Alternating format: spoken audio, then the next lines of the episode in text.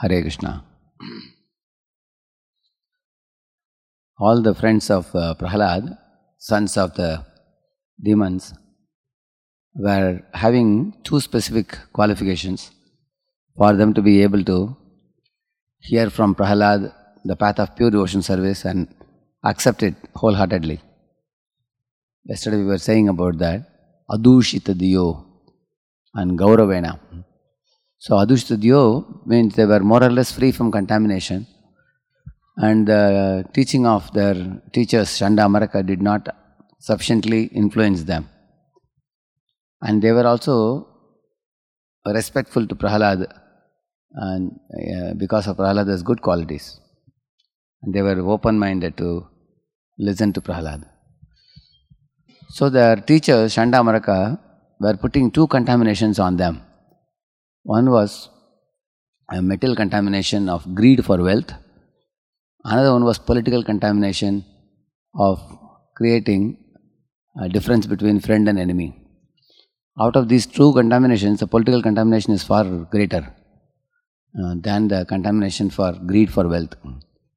When it comes to greed for wealth, you know, you see uh, Dhruva had a greed for a great possession, but it got very easily cleansed when, when he got darshan of Lord Vishnu. Devaguti had some eagerness for having children and enjoy life, being daughter of a king of the world. But that got very easily cleared in the association of Kardamamuni.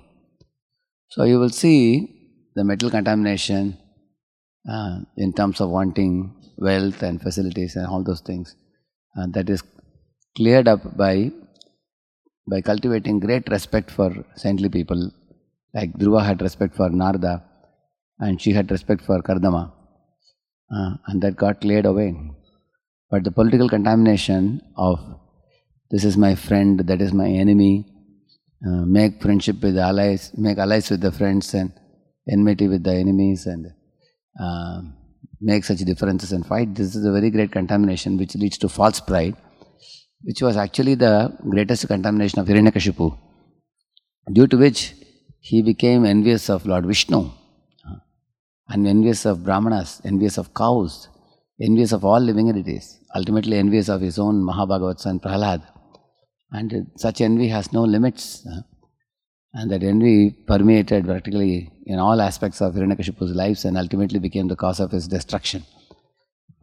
So therefore you will find in the Vaishnava lifestyle, uh, there is a very great emphasis laid on respecting even cows or tulasi or banyan tree uh, and such things, because if one is respecting these agents of the Lord, understanding their divinity um, from the Guru Parampara, then they will be able to respect other humans who are uh, existing as Vaishnavas. Mm. And they can respect the Acharya. Acharya mam vijaniyam na vamanyata karhichet na martya buddhya suyeta sarvadeva mayo guru. It is said. And they will be able to respect the Archa-vigraha. Mm.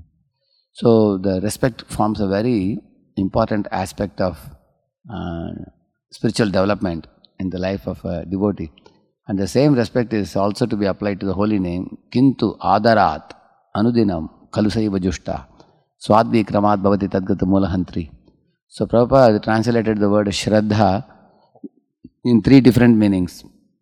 He said Shraddha means interest, Shraddha means faith, Shraddha means respect.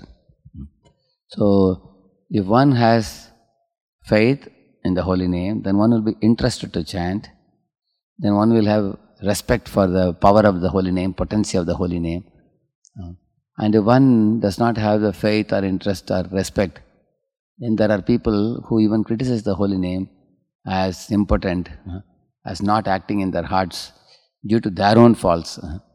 So they find fault with the holy name and go away, and they remain contaminated. But those who have faith and respect in the holy name will have interest in the holy name, and let the holy name be received in their hearts and cleanse the contamination in their hearts.